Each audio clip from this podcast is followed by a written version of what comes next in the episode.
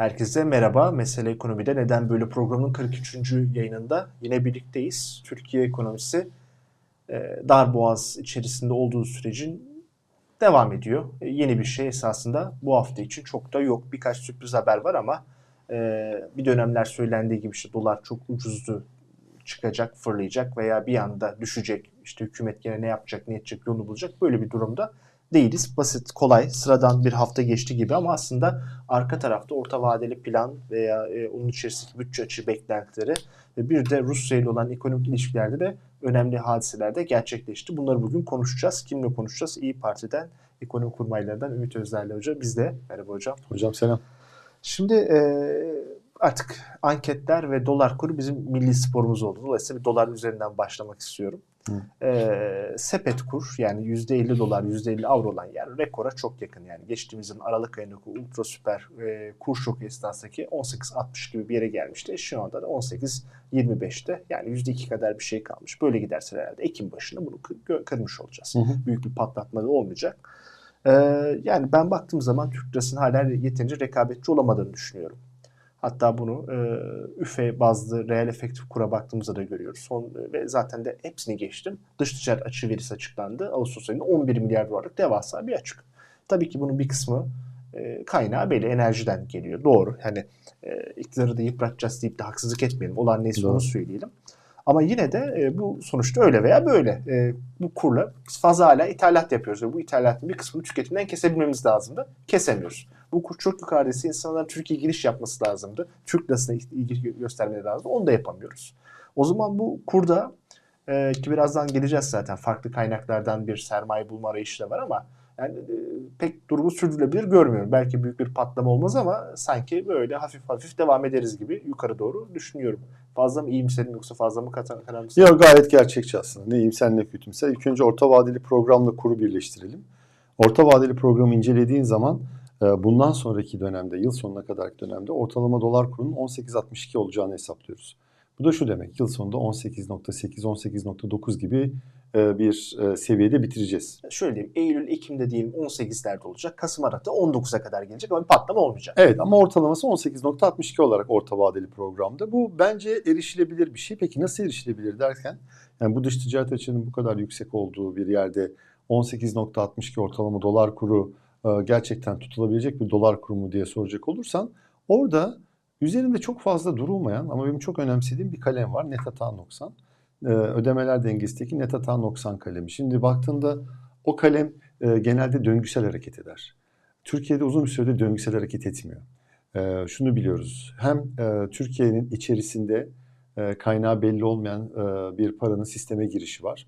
Bu çok büyük ihtimalle AK Parti iktidarında zengin olmuş sermayedardan bir kısım dolarını sisteme sokması istendi. Bir de tabii dışarıdan gelen para var. İşte bu Rus oligarkların getirdiği para var ama burada 18.62'lik bir ortalama e, döviz kuruna benim olabilir dememin en önemli sebebi bu.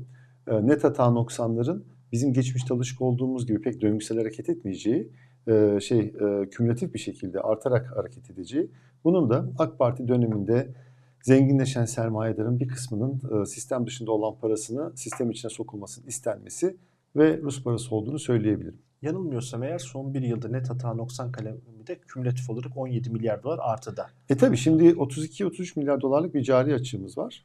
14 milyar dolar finansman e, bulmamız gerekti. Geri kalan şey de net hata noksandan çıktı. Şimdi dünyanın herhangi bir yerinde normal işleyen bir ekonomide başka hiçbir şey konuşmuyor olurduk. Yani bu kadar fazla sistem dışı bir paranın sisteme girişi tartışılı olurdu. Ama bunu şimdi siyasetle bağlayacağım.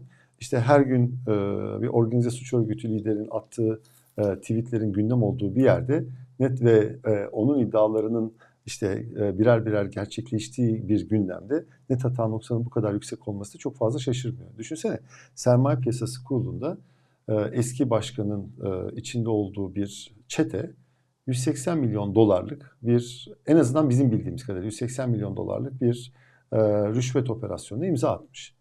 Bu işin sadece çok ufak bir kısmı. Ki bu miktar hani bir, sadece bireyler için de Türkiye'de kurumlar için de büyük bir para. Çok büyük bir para. Ee, bizim için sıradan bir e, vaka haline geldi. O yüzden yani yine tekrardan soruna dönecek olursak orta vadeli programda benim en gerçekçi bulduğum şeylerden bir tanesi bundan sonraki dönemde dolar ortalama kurunun 18.62 olacağı. Onun da e, şeyi e, ne derler sırrı net hata noksanda yatıyor. Peki buna şöyle bir itirazda bulunsam desem ki şimdi yaz ayları kolaydı. İşte turizm gelirleri vardı. Üstelik Bulgaristan ve Gürcistan'dan e, günübirlik alışverişe gelenler de oluyor. Tıpkı 90'lı yıllardaki laleliye bavul ticareti gibi ve bence Türkiye'nin ne kadar yoksullaştığını gösteren küçümseyici bir durumda. Her neyse onu bir kenara bırakalım.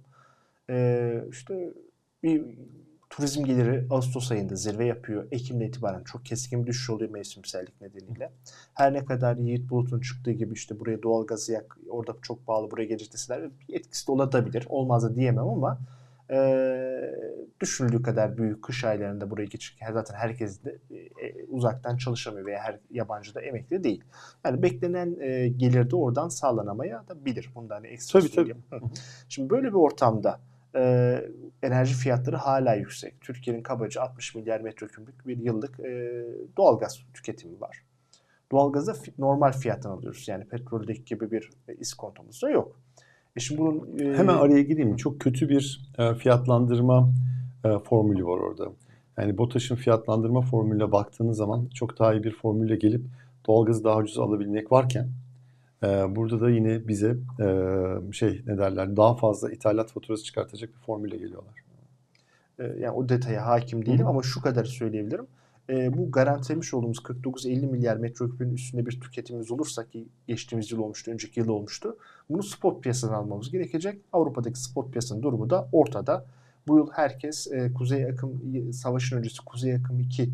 E, hattının devreye girip Avrupa'nın gaza boğulup e, bizim gibi çevre pazarlarda fiyatların çok düşeceğini beklerken Kuzey Akım 1'in bile kapanması durumuna geldiğimiz için Türkiye'de bundan dolaylı olarak ama ciddi ölçüde etkilenecek. Şimdi buradan bir doğalgaz yükü var. Bir türlü gelmeyen olağan sermaye var. Ee, bir de işte e, turizm gelirleri de bitiyor. Tabii. O zaman hani tamam yıl sonunda böyle tamamladık. Ama seçimde bu yıl olacak gibi durmuyor. Her şeyde seçimlere endeksi gibi. O zaman Ocak, Şubat, Mart ayları mı zorlar bize? Biraz daha zorlayacak Ocak, Şubat, Mart ayları. O dönemde de e, bu yayından önce sana söylediğim gibi e, şu anda özel sektörün ya da vatandaşın elindeki doları e, TL'ye çevirip o doları Merkez Bankası'na çekmek için şu ana kadar polisiye tedbirler uygulayan AK Parti iktidarını bundan sonra bu tedbirleri biraz daha sıkılaştıracağını söyleyebilirim. Ee, senin de tabii itiraz noktanı biliyorum orada. Çok da doğru bir itiraz noktası. Onları seçimi kaybettirmeye kadar götürebilir diyeceksin. Ama e, hala e, şu anda Çünkü şey... amaç seçimi kazanmak. Yani amaç doları kontrol etmek için değil, seçim için doları tutmak gerekiyor. Evet ama burada da e, şöyle düşün. Son 3-4 ayda ihracatçının tamamıyla boğazını sıktılar. Daha da fazla sıkmaya devam ediyorlar. Kur korumalı mevduat sistemi gibi e, hem garip hem de ne derler e, sert bir sermaye kontrolü getirdiler. Hemen son rakamı söyleyeyim. Az önce ona bakmıştım. Hı hı. 72 milyar 145 milyon dolara çıkmış. İyice her ay e, her hafta 1 milyar dolar net giriyor en az en az. Evet. Yani o yüzden şu andaki düşünceleri bence şu. Biz bunları yaptık ve oyumuzda hissedilir bir kayıp olmadı. O zaman e, yine tekrar e, doları olanın, eurosu olanın, altın olanın e, şey boğazını sıkmaya devam diyebilirler. Bu kendileri açısından, açısından doğru bir strateji olmayabilir. Fakat ben e, bunu izlemeye devam edeceklerini düşünüyorum. Yani bir kez o sermaye kontrol kapısı açıldıktan sonra o kapıdan içeri girdikten sonra her türlü tedbiri deneyebilirler. Bir kısmı sert bir şekilde hani geri dönerse, çok büyük bir tepkiyle karşılaşırsa geçmişte olduğu gibi bunu geri çekebiliyorlar. Ama ben seçime kadar doları mümkün olduğu kadar e, şeyde baskıda tutmaya çalışacaklarını faizi arttırmadan doları baskıda tutmaya çalışacaklarını enerji meselesinde senin çok doğru bir şekilde dile, e, dile getirdiğin enerji meselesinde de Türk-Rus e, dış ilişkilerinde daha iyimser, daha olumlu bir döneme girerek bu problemi çözmeye çalışacaklarını düşünenlerden ben. Yine burada birkaç itirazım olacak. Tabii. Ee, şimdi mesela bu kadar sermaye kısıtlamasına gidilirse işte piyasa çünkü çok zor durumda firmalar var. Ve bu firmaların bir kısmı işletme sermayesini bile borçla alıyorlar. Yani aslında bu firma, firmaların olmaması lazım ama şu anda o firmaların... Zombi dediğimiz Evet firmalar. zombi firmalar. Hı. Şimdi bu firmaları sistemden çekersek üretim ve istihdamda ciddi sorun olacağı için iktidarın işini iyice zorlaştıracağı için bunları döndürmeye çalışıyorlar.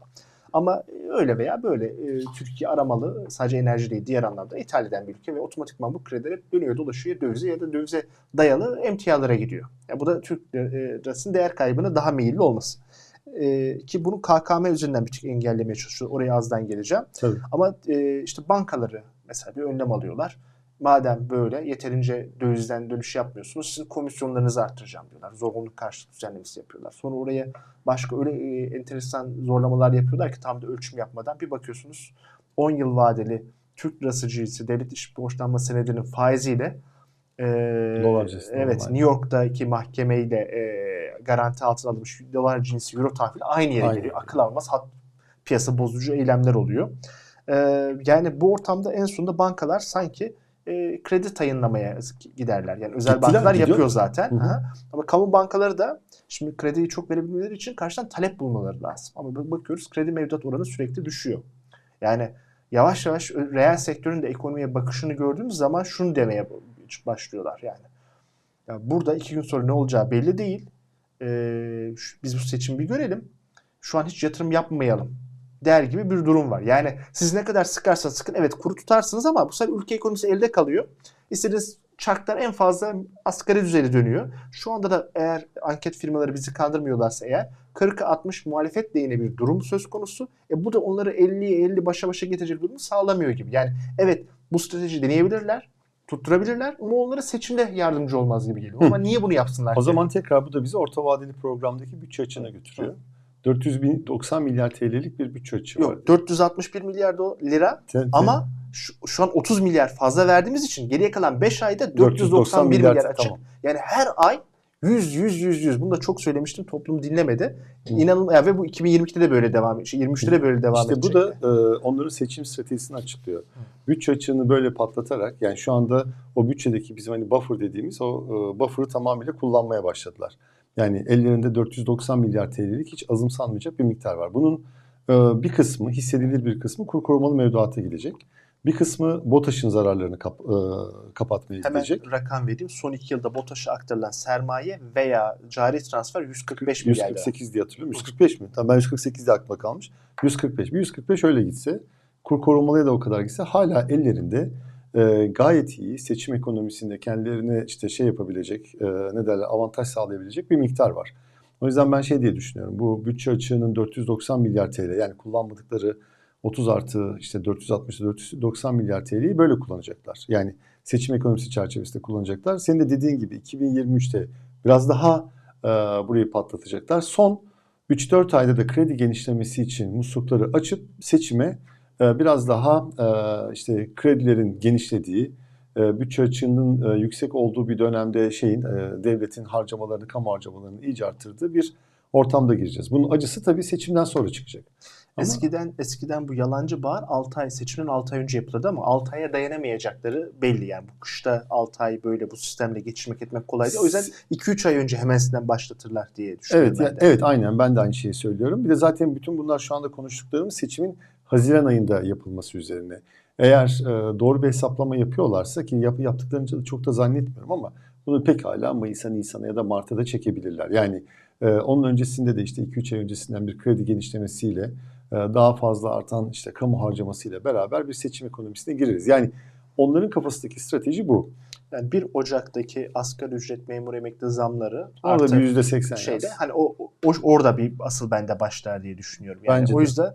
O yüzden seçimi Nisan veya Mayıs'ta yapmalılar. Dayanamazlar daha fazla. Ben bir canlı yayında da söylemiştim. Yani şu anda beklenenin altında bir asgari ücret artışı yapmalarının sebebi seçimden önce yapacakları asgari ücret artışının e, astronomik olmasından Evet. dolayı, olacağından dolayı. Yani 7 bin liranın altındaki bir asgari ücret mümkün değil ama 10 bin lira gibi bir rakamda çıkarsa hiç şaşırmayız diye düşünüyorum. Hayır. Elde ne varsa sonuna Bu kadar deneyecek. istihdam tarafında ama hocam şöyle bir şeye bakmak gerekiyor. O yüzden mesela bu bütçe açıkları bence önemli. E, Türkiye'nin kabaca üçte biri çalışıyor. Yani e, bu mesela seçmenlerin yüzde kaçı çalışıyor ona bakmak lazım. O şimdi şu anda aklıma geldi. 31,5 milyon istihdam var ama bunun içerisinde ücretsiz aile işçisi var. Herkes var. Evet. Yani e, bu ülkede, yani şimdi İstanbul'da bu yayını yapıyoruz. Bu ülkede İstanbul'da 3 insandan bir tanesi çalışıyor. E, bu çalışanların dörtte biri devlet için çalışıyor. Devlete ve 4,8 milyon kabaca. Evet. Ondan sonra şeyde e, yarısı asgari ücret alıyor. O asgari, ücret o yüzden önemli. Bu asgari ücrette e, açlık sınırının altında. Şimdi hani bütün bu dengelerde baktığında hani biraz önce söyledin ya hani e, şu anda e, iktidar partisinin en önemli dayanaklarından bir tanesi istihdamın art, artması. Hala Türkiye'de kabaca 3 insandan bir tanesi çalışıyor. Öyle istihdamda öyle e, gözle görülür bir kıpırdama yok. İstihdamdaki bu artış asgari ücretle sağlandığı için ve asgari ücrette açlık sınırının altında kaldığı için öyle çok refah artırıcı, insanların böyle satın alma gücünde arttırıcı bir istihdam artışından bahsetmek de mümkün değil. Yani bizim buradaki istihdam artışı e, yeni iş bulanın e, refahının arttığı, satın alma gücünün arttığı bir istihdam artışı değil. Kabul ama önemli bir şerhim var. O da şu. Şimdi biz Mart benim tarih, tarihlememe göre Mart 2018'den beri iktisadi buhrandayız ve süreç yavaş yavaş gerçekleşiyor. O esnada işte başka nedenlere bağlanıyor işte. Yani bir günde bunlar olsa toplum der ki ya ben %81 enflasyona inanmıyorum der. Tepki koyar. Beni net fakirleştiriyor derler. Ama yavaş yavaş olduğu için ki anketlere baktığımız zaman tüketici güven endeksi dahil olmak üzere son 1-2 ayda o asgari ücret zammından sonra bir iyileşme söz konusu iktidar lehine. Yani demek ki toplum bunu yavaş yavaş olduğu için kurbanın su içerisinde hafif hafif kaynatılması misali gerçekleştiği için esasında refahım kayboluyor. Hala ben bu oyunları yutmam. O yüzden iktidara oy vermeyeceğim demek yerine daha çok işte hiç olmasa da iyidir. Yani e, yine bir şeyler dönüyor, ediyor. İşte zaten hükümet de şöyle diyor ya hani çarklar dönüyor. Dünyada dururken işte biz bunları döndürdük ettik gibi. Yani seçmen de çok talepkar değil gibi. Benim de senin şerhine bir şerhim var, itirazım var. O da şöyle, 2018'den beri bizim göz yani kamuoyunun göz ardı ettiği ama senin arada sırada değindiğin, başka ekonomistlerin de değindiği bir şey var. Emin milli gelir içerisindeki payının düşmesi. Evet. Şu anda %25 seviyelerinde. Bana soracak olursan AK Parti'nin esas oy aldığı e, dar gelirli e, vatandaşı pandemiden önce kaybetmeye başlamasının sebebi bu. Çalışan kesimi milli gelirden aldığı pay giderek düşüyor. Ve ben şunu gördüm. Ya bunu hissediyorlar ve sandığa da yansıyor mudur diyorsun? Sandığa yansıyor tabii ki. Yani hani AK Parti'nin şu anda %30'un altında olması ve bu kadar hani ceberut bir yönetim sisteminde bütün kaynaklar ellerindeyken ve polisiye tedbirleri gönül rahatlığıyla kullanabilirken %30'un altında olmasını başka nasıl açıklayacaksın? İnsanlar diyecekler ki e, nasıl %20'nin altında olmaz? 20 işte seneden bir dolu bir boş tarafı evet, var. Evet dünyanın her yerinde 20 sene iktidardaysan eğer insanlar kolay kolay alışkanlıklarından vazgeçemiyorlar. Ee, ama şu anda %30'un altına e, hızlı bir şekilde düştüğünü görüyoruz AK Parti'nin. Bu emin milli gelir içerisindeki payının düşmesi meselesi bence önemli. Ki, Mur- isterseniz altını tekrar çizin. Çok keskin bir şekilde düştü bir de. Yani evet. pandemi sürecine. Bir anda toplam bir üretim yapıyoruz. İşte bu ülkede 100 do- e, her yıl 100 dolarlık bir çıktı var, gelir oluşuyor ve bunu paylaşırken sermaye kesimine bariz derecede daha fazla kalıyor. Evet. Çok rahat göze gör- görülebilecek. Yani burada biz muhalifiz de bunu abartıyoruz değil. Bizzat TÜİK'in açıkladığı veriye göre çok keskin bir düşüş var. Aynen. E, zaten o yüzden bizim bu e, sermaye gelirlerinin mutlaka daha fazla vergilendirilmesi gerekir dedi, dememizin sebebi bu. İyi Parti olarak bizim hem e, gayrimenkulden elde edilen hem de menkul kıymetlerden elde edilen gelirlerin daha fazla vergilendirilip onun doğru insanlara hak temelli bir sosyal yardım şekilde dağıtılması dememizin sebebi bu. Çünkü bu e, götürdükleri sistem bir hata değil bir tercih.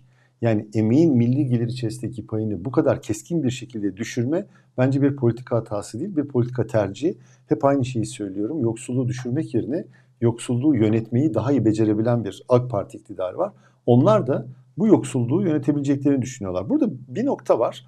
Orta vadeli program bizim bu dediklerimizin biraz daha devam edeceğini söylüyor. Yani eğer AK Parti iktidarda kalırsa ki ben kalmayacağını eminim. Ee, şeyde muhalefet partisinin genel başkan yardımcısı olarak sahadaki bütün bilgiler bize bunu gösteriyor. Ama AK Parti'nin orta vadeli programa yansıttığı şey ne derler? E, politika tercihi bu. Neden? Çünkü tüketim artışının büyümenin altında kalacağını öngörüyorlar. Yani özel tüketimdeki artış büyümenin altında kalacağı için biz e, kazancıyla ya da daimi kazancıyla e, işte günlük ihtiyacını karşılayacak olan vatandaşın alım gücünün daha da düşeceğini öngören bir orta vadeli programla karşı karşıyayız. Benim biraz da böyle müstehsi bir şekilde umarım alelacele ve özensizce hazırlanmıştır bu orta vadeli program dememin sebebi bu. Çünkü senin de çok doğru bir şekilde dediğin gibi 2018'den itibaren bu bizim e, tanık olduğumuz emeğin milli gelir içerisindeki düşmesi, çalışan kesimin fakirleştirilmesinin bundan sonraki dönemde de e, hızlanarak evet. devam edeceğini söyleyen bir orta vadeli program var bizim karşımızda. Ki orada destekleyici bir şey daha söylemek isterim. Son dönemde bu ticari kredilere e, faizlerini bir tavan koymaya çalıştılar. %30'un e, üzerine kolay kolay gerçekleşmeyecek. Ha bunu bankalar kredi vermeyerek tutabilirler ama onlar da bir yere kadar bu tayinlama yapabilirler. Sonunda, sonrasında binalarını satmak, çalışanlarını çıkarmak zorunda. Ha, yapan da var da hani bir onun da sınırsız bir durum olmadığını söyleyeyim. Şimdi e, ama aynısını ihtiyaç kredilerine yapmadılar. Hı hı. Ve ihtiyaç kredileri o grup içerisinde %13 politika faizine rağmen en yukarıdan giden ona müdahil olmuyorlar. Yani az önce bahsettiğimiz gibi tüketicilerin gelirini arttıramayacaklarını kabullendikleri gibi reel anlamda veya bölüşümden düşenleri bunu bir ihtiyaç kredisiyle e, desteklem etmek durumunda da değiller. Bu itirafta da bulunuyorlar. Çünkü bunu yaparlarsa iyice cari açık patlayacak. Hı hı. Bir de işte yoks- yoksulluğu yönetmek dediğiniz mevzuda e, yani ellerindeki yani devleti olan insanların muhtaçlığı azalacak. Yani kredi çık ben bana gelsin. Benden Evet. siz ben ne verse veririm. Ona göre seçim alırım süreci zayıflatacak. Yani o strateji kesinlikle var ama işte onun oya dönüştürmek bilemiyorum. Toplumun bir kesimi var ki bizlerden birazcık daha farklı bakış açısı var. Yani e, kimisi şöyle düşünüyor. Devlete muhtaçsam o zaman demek ki devlet kötü, durum kötü. Kimisi de diyor ki ne güzel devlet bana yardımcı oluyor. Evet işte bu mesela e, geçenlerde bir başka programda da söylemiştim. Burada en fazla unutulan, e, dikkat edilmeyen ve kaybedilen kesim orta üst orta gelir ve e, okuyan iyi bir eğitimle hak ettiğini kazanamayan kesim. Onlar çok unutuluyor. Yani çünkü onlar sosyal yardım almıyorlar. Mesela aslında senden bahsediyoruz. Eğer siyasete girmeseydim de benden bahsediyorduk. İyi bir eğitimimiz var. Şehirde yaşıyoruz. İşte e, dünyada tanınan bir yerde e, okullardan diplomalarımız var. İyi para kazanmalı, e, iyi para kazanıyoruz diyelim ki. İyi para kazandıktan sonra verdiğimiz vergilerle e, devletin bize yapması gereken, sağlaması gereken hizmetlerin hiçbir tanesini alamıyoruz. E, burada işte şeyde bu, bu yayını biz görece zengin bir muhitten yapıyoruz. E, İstanbul ortalamasına göre zengin bir muhitten yapıyoruz. Baktığınız zaman buradaki insanlar çocuklarını özel okula veriyorlar. E, özel sağlık sigortaları var. Toplu taşımayla kullanmıyorlar. To- top- toplu taşımayı kullanmıyorlar ki İstanbul'un bence en iyi şeylerinden bir tanesi toplu taşımadır. Ben buraya öyle Ankara'dan geldim. gelince öyle değil. Ama evet çünkü Ankara'da biliyorsun şöyle bir haç kötü. Evet. Çok ikimiz de Ankara'da çok uzun yıllar yaşadığımız için biliyoruz. Bireysel emeklilik sisteminde e, mutlaka üyeler. Yani SSK'nın emekliliğine, SGK'ya or- güvenmiyorlar. oraya güvenmiyorlar. Aynı zamanda sitelerde yaşıyorlar. Çünkü şeyin İçişleri Bakanlığı'nın sağladığı asayişe de güvenmiyorlar. Ve bunlar devasa vergi veriyor. Devasa vergi vermelerine rağmen Çoğu da kayıt içinde. E, hem tüketimde ÖTV ile KDV'leri ölüyor hem de gelir vergisini devasa ödüyor. aynen benim işte burada Sağlıyorlar yani. Evet. Gerçekten ve bunlar beyin göçünün en fazla yaşandığı kesim. Biraz da böyle bakmak lazım. Biz tabii ki dar gelirli vatandaşların durumunu iyileştirmeyi konuşuyoruz. Çünkü Türkiye'de e, AK Parti iktidarında çok ciddi, çok keskin bir yoksullaşma var. Onların sorunlarını nasıl çözeceğimizi, fırsat eşitliğini nasıl yaratacağımızı konuşuyoruz. Bütün partilerin programı var, İyi Parti'nin de var. Hatta hatırlarsan e, ilk başta sen de panelistlerden bir tanesiydin. Bizim Kalkınma Kongresi'nin ilk teması eşitlenen Türkiye'ydi ve biz yoksullukla mücadeleyle açtık. Fakat daha sonra bir kesimi bütün partiler es geçiyor. Ben de çok es geçmek istemiyorum. O da Çünkü onların oyları garanti diye. evet üst orta gelirliler. Yani bu kişiler senin dediğin gibi çok iyi eğitimliler, iyi bir kariyer yapmışlar ve iyi kazançları var. İyi para kazanıyorlar ve çok çok yüksek vergi veriyorlar. Doğrudan ve dolaylı vergiler. Bir de içkiye. Bir de. Tabii Özellikle. içki. E, Yani onu sö- onu dile bile getiremiyorlar biliyor musun? Ya bu Evet. insanlar mesela artık festivallere gidemiyorlar. Küçük bir e, rakamla söylemek istiyorum. Son 20 yıllık enflasyon gruplarına baktığım zaman altın mücevherden sonra fiyatı en çok artan şey yüksek alkollü içkilerdi. Yani Evet, ÖTV'den olduğunu zamanında yatırım yapsaydık sen de Evet, bayağı iyi para kazanırdık. Ama burada önemli olan nokta şu. Devasa vergi vermene rağmen e, devletin sana sağlaması gereken hiçbir hizmetten yararlanmıyorsun. Ve bu kesim çok unutuluyor ve senin dediğin sebepten dolayı e, yani bu kesimin de aslında AK Parti artık bu kesimden zaten çoktandır ümidini kesmiş durumda. Ben bu kesimi tamamen dışladım diyor. Ben bunlardan senin biraz önce çok güzel bir tabirindi. Ben bu kesimi sağabiliyorum. Yani ceberut bir devlet politikasıyla ben bu kesimin parasını elinden alıyorum. Ses de çıkaramıyorlar ki şunu söyleyeyim hocam. 2011 yılında o Maslak'taki Levent'teki kulelerden de çok ciddi AKP'ye oy çıkmıştı. Hı hı. Canım siz de bırakın bu Kemalizmi bilmem neyi geri kalmış. Bizi AB'ye sokacak. Modernleşiyoruz. Geçin bu ezberleri diyorlardı. Sonra kimin ne kadar haklı oldu ortaya çıktı diyeceğim. Yani o grubu bir dönemde hakikaten AKP 50 puana çıkarken de bayağı etkilemişti. Bayağı etkilemişti. İşte ne kadar yanıldıklarını daha sonradan gördük. Yani bu şeyi hatırlasana işte referandumu 2010 e, kaçtaydı? 2000 bazen o kadar Büyük fazla. referandum 2017.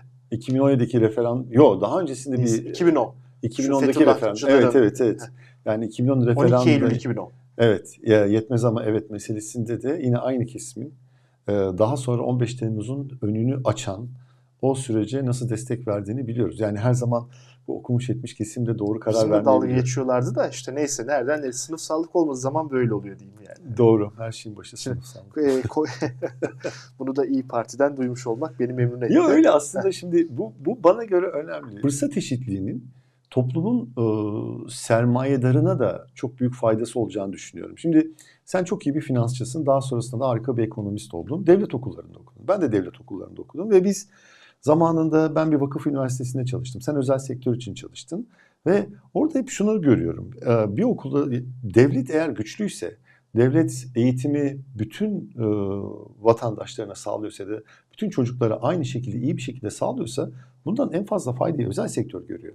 Yani e, bu bir e, şey değil, bir sol eğilim değildir. Eğitimi devletin çok iyi bir şekilde bütün vatandaşlarına sunması ileride özel sektörün nitelikli iş gücüne kavuşması demek. Bugün Yani devletin devletin gelirleriyle Anadolu Lisesi ve fen liseler desteklenerek nitelikli kişiler çıkarıldı. Bugün onlar savunma sanayilere, finans sektörüne, batı ile iletişim olan teknoloji firmalarıyla veya işte e, e, FMCG dediğimiz yani o tüketim, temel tüketim yapan firmalar onların hepsinin personeli buradan E geldi. tabii, büyük on- çoğunluğu. 14-15 sene önce işte şeyde e, özel sektör nitelikli iş gücü ihtiyacını bu kadar sık dile getiriyor muydu? Hayır dile getirmiyordu. Niye şimdi dile getiriyor? Çünkü eğitim sistemi çökmüş durumda. Ve eğitim kurumlarından nitelikli iş gücü çıkmıyor. Peki neden nitelikli iş gücü çıkmıyor? İşte tamamıyla şeyde e, AK Parti'nin eğitimi ya da işte diğer böyle hayati konuları e, e, göz ardı etmesinden dolayı ya da aslında göz ardı etmeyin. Bilinçli politikalarla beraber bu sektörleri öldürmesinden dolayı kaynaklanıyor. O yüzden hep aynı şeyi söylüyorum. Sosyal bir devlet en fazla özel sektöre fayda sağlar. Yani bugün e, şeyde e, iyi bir çok iyi bir sağlık sistemi olsa, çok iyi bir eğitim sistemi olsa, çok iyi bir sosyal güvenlik sistemi olsa bundan en büyük faydayı özel sektör sağlayacaktır. Daha fazla nitelikli iş gücü e, elde edecektir. Çalışanına özel sağlık sigortası e, sağlamak zorunda kalmayacaktır. Bireysel emeklilik için e, para bir, bir kenara para ayırmak zorunda kalmayacaktır. Bu kadar aslında bu iş basit. Sosyal bir devlet, kamu kaynaklarını doğru kullanan, fırsat eşitliğini sağlayacak olan bir devlet ilk başta özel sektörün çıkarlarına e, hizmet ediyor. Ki e, 1930'da 80 arasında kabaca İngiltere'de sayabiliriz bunu. Avrupa'daki uzlaşı da böyle bir az çok sosyal demokrat bir uzlaşıydı. Yani doğrudan bir sosyalizm yok. Serbest e, teşebbüsler var, şu var, bu var ama devlet de bazı sektörlerde çok baskın ve arka tarafta altyapı işini ve altyapı derken hem fiziksel altyapı hem de beşeri sermaye yani insan yetiştirmesinde üstlenmiş durumdaydı. E tabi ve yine aslında ona doğru dönüş var. Mesela şu anda e, Dünya Bankası'nda IMF'de sözü en fazla dinlenen, geçen e, ekonomistlerden bir tanesi Marian Mazzucato. E, onun mesela dile getirdiği şeylerden bir tanesi bu. Entrepreneurial state diye bir kavram ortaya çıkartıyor. Bu da senin bahsettiğin gibi belli yerlerde devlet gerçekten aslında bir entrepreneur gibi davranıyor. O yüzden mesela e, ilaç gibi sektörlerde e, daha yüksek bir vergilendirme olması gerektiğini savunuyor. Çünkü o ilaç sektöründeki ARGE personelini o ya da işte oradaki ARGE harcamalarını finanse eden kesim devlet. Yani e, burada devletin çevik ve güçlü olması e, iyi bir işleyen bir ekonomide özel sektörün e, oldukça çıkarını da 1950-74 arasında 50-70 arasında baktığın zaman bu Avrupalıların Golden Age dediği dönemde marginal income tax rate dediğimiz o tax rate %90. Evet. Hatta ABD'de yani gelir vergisinin en üst dilimi %94'e kadar çıkıyor. Hadi o savaş nedeniyle uç bir dönem diyelim uzunca yıllar %70'lerde tutuluyor. Evet ve o dönemde özel sektör geriye mi gidiyor? Hayır özel sektör geriye gitmiyor. O dönemde aynı zamanda biz birçok başarılı şirketin e, şey ne derler dünya piyasasında at koşturduğunu görüyoruz. O yüzden bu şeyleri bırakmak gerekiyor. Yani e, serbest piyasayı savunuyorsan devletin küçük olmasını e, savunmalısın değil. Devlet belli yerlerde kamu kaynaklarını kullanmaktan hiç çekinmemeli. Bunların başında da e, fırsat eşitliğini sağlayacak eğitim ve sağlık geliyor. Ve daha sonrasında da sosyal güvenlik geliyor tabii. Buradan birazcık da bir önceki konuya birleştirelim Tabii. ama biraz alakasız olacak. Şimdi kur korumalı mevduatta çok ciddi paralar gidecek. E, bütçe açığına dayanmış bir sistem var. Bütçe açığının finansmanında Merkez Bankası veya e, bankalar finanse edecekler. Zaten onlara da %13'te para veriliyor. E, fakat sorun şurada. Şimdi devletin bütçesinin giderleri önemli bir kısmı döviz cinsi. Hı. şu seviyede bile ciddi açığa neden oluyorlar. İşte toplam borcumuzun %67,6'sı döviz cinsi. %12'ye yakın da tüfe var. ve düşmüş tüfede bile diyelim ki düştü diyelim. ki Burada da %45'i. Berat Bey şükranla analım. Yani Evet, onun evet, zamanında evet. 2017'den itibaren rezil etti bu ülkeyi bu anlamda. Evet. Kayıtsız şartsız rezervler kadar yapılmış çok büyük bir hatadır diyelim. Hatayı da şu yayında zor durumda bırakmamak için söylüyorum. Yoksa bambaşka bir onun ismi var. Tabii tabii 128 milyar dolar e, skandalı kadar büyük bir skandaldır. Evet. E, Türkiye'nin dolar ve altın cinsinden iç borçlanmaya gitmesi. Artı işte bir de %12'ye yakında tüfe endeksi var. Onda da yani şu Aynen. anda e, tüfenin yüzde kaç olduğunu görüyoruz. Oradan bir e, faiz ödemesi Ya gerçekleşiyor. şöyle e, eline attığı her şeyi kurutuyor Evet. gerçekten. Yani mesela Enerji Bakanı olduğu dönemde de bu bizim e, LNG spot piyasasına daha fazla yüklenmemizden dolayı bugün çok yüksek enerji faturalarıyla karşı karşıyayız. Biraz da e, bizi izleyenleri o konuda da bilgilendirmek lazım. Evet e, enerji ithalatının yüksek olması kaçınılmaz. Enerji fiyatları artıyor fakat Türkiye'nin çok yanlış bir enerji politikası da var. Uzun vadeli doğalgaz boru hattı anlaşmalarına daha fazla yüklenmek yerine biz tamamıyla LNG spot piyasasının inisiyatifine kaldık. Ş- Şöyle oldu da 1986'da Sovyetler Birliği ile e, Turgut Özal döneminde yapılmış bizim batı hattı vardı Bulgaristan'dan çekilen. O anlaşma 2016'dan sonra uzatılmadı. Spot'ta dediğiniz gibi almaya başladık. E, ama spot fiyatlar aldı başına gitti. Ha burada biraz kuzey yakın iki hattı devreye girer rahatlar beklentisi de vardı ama tutmadı o beklenti. Biraz da şu vardı. BOTAŞ'ı devreden çıkarmak istiyorlar. İyice işte Bosphorus Gaz gibi e, özel şirketlere bırakmak istiyorlar. Şaşıracaktır izleyiciler ama e, Alişen de o şirketlerden birinin sahibi. Hani Alişen Başkan Fenerbahçe şampiyonundaki Ya Alişen- Fenerbahçe ne olur bunu Fenerbahçe'ye getirme. Biliyorsun zayıf nokta. Yani bunu, bunu şunun için söyleyeyim. Çok Evet. Alişen ismi e, ilk başta hitap etmeyebilir ama yani bu özel sektörü burayı devredeceğiz derken Hı hı. böyle bir tarihi de hata yaptığını söyleyeyim. Ama Evet. şunu diyecektim. Asıl sorum da sorup ondan sonra tamamlayalım hocam. Tabii ki. Ee, yani bu kadar büyük finansman bir de KKM'den çok büyük yük gelecek. Merkez Bankası'ndan bu yıl ciddi bir kar aktarılamayacak. Evet. E, bu bütçe açığı var. Bir de bu bütçe açığı kamu harcaması çok olduğu için değil, kamu gideri çok olduğu için. Yani Hı. nasıl o son işte yoksulluğu yönetmeyi yapacaklar? Seçimden bir gün sonrasını düşünmüyorlar. Bu net. Yani onun onlar için şey seçime kadarki pazar şey hani bu terminal time. Ee, o zamana kadar bir şekilde bir yerden para bulurlar. Ee, bu gemiyi o limana e, yanaştırırlar. Kazandıktan sonra ne yapacağımızı düşünürüz diyorlar. Eğer onu yanaştıramayacaklarsa, işler o, o kötüye gidecek gibi olurlarsa seçim tarihini öne çekebilirler. Mesela hatırla erken seçimin e, Kasım'da yapılabileceğiyle ilgili temel argümanlardan bir tanesi neydi ve ben bu olasılığın düşük olmadığını söyleyenlerdenim. E, bu kışı biraz önce bu programda da anlattığımız şekilde çıkaramayacaklarını düşünüyorlarsa eğer Kasım'da bir seçime gidebileceklerini biz söylüyorduk. Ama anketler izin vermedi. E, Anketler izin vermedi ama eğer e, anketler biraz kazanabilecekleri yönünde sinyaller verseydi onlar da buna gideceklerdi. Kasım'da bir seçime gidebileceklerdi. Hala ben bu ihtimalin e, sıfır olmadığını düşünenlerdenim. Çünkü bu kışı çok zorlu geçireceklerini biliyorlar. E, gerekirse yani seçim tarihini biraz daha öne çekip seçim zamanına kadar senin o çok haklı bir şekilde dile getirdiğin e, risklerin oluşmasını engellemek isteyeceklerdir. Ama onu da bir an önce yapmaları gerekiyor. Çünkü iki aylık bir süresi var seçim takvimine girmenin. Ve 45 gün galiba. e, 40, doğru ya. 54 gün diye biliyorum. Yani 60 gün ama YSK Gel 54'e 45 kadar 60 arasında indirebiliyor. 54'te anlaşalım. Aha. E, artı e, şu 1946'dan beri yapılan seçimlerin hiçbiri Ocak-Şubat ayında olmamış. Ara seçim var. Erdoğan'ın Siirt'te milletvekili seçildi ama onu saymıyorum.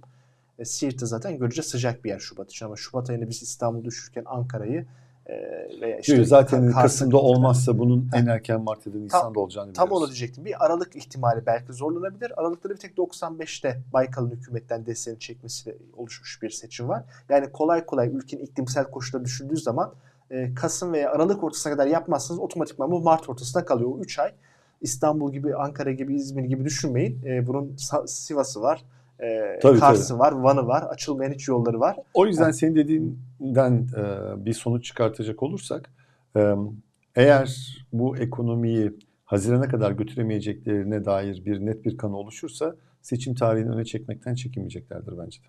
Teşekkür ederim katıldığınız Ben teşekkür ederim Murat. Çok sağ olasın. E, bu hafta neden böyle de e, öncelikle dolar kurundan başladık. Sonra orta vadeli planın dayanakları ve hedeflerine değindik ve neticesinde e, çeşitli yollarla acaba seçmenleri nasıl yönlendirilip yeniden iktidarı sürdürebilme konusunda izlenebilecek politikaları değerlendirip ve bunların da zayıf yönlerini ortaya koymaya çalıştık. Bir sonraki yayında görüşmek dileğiyle. Hoşçakalın.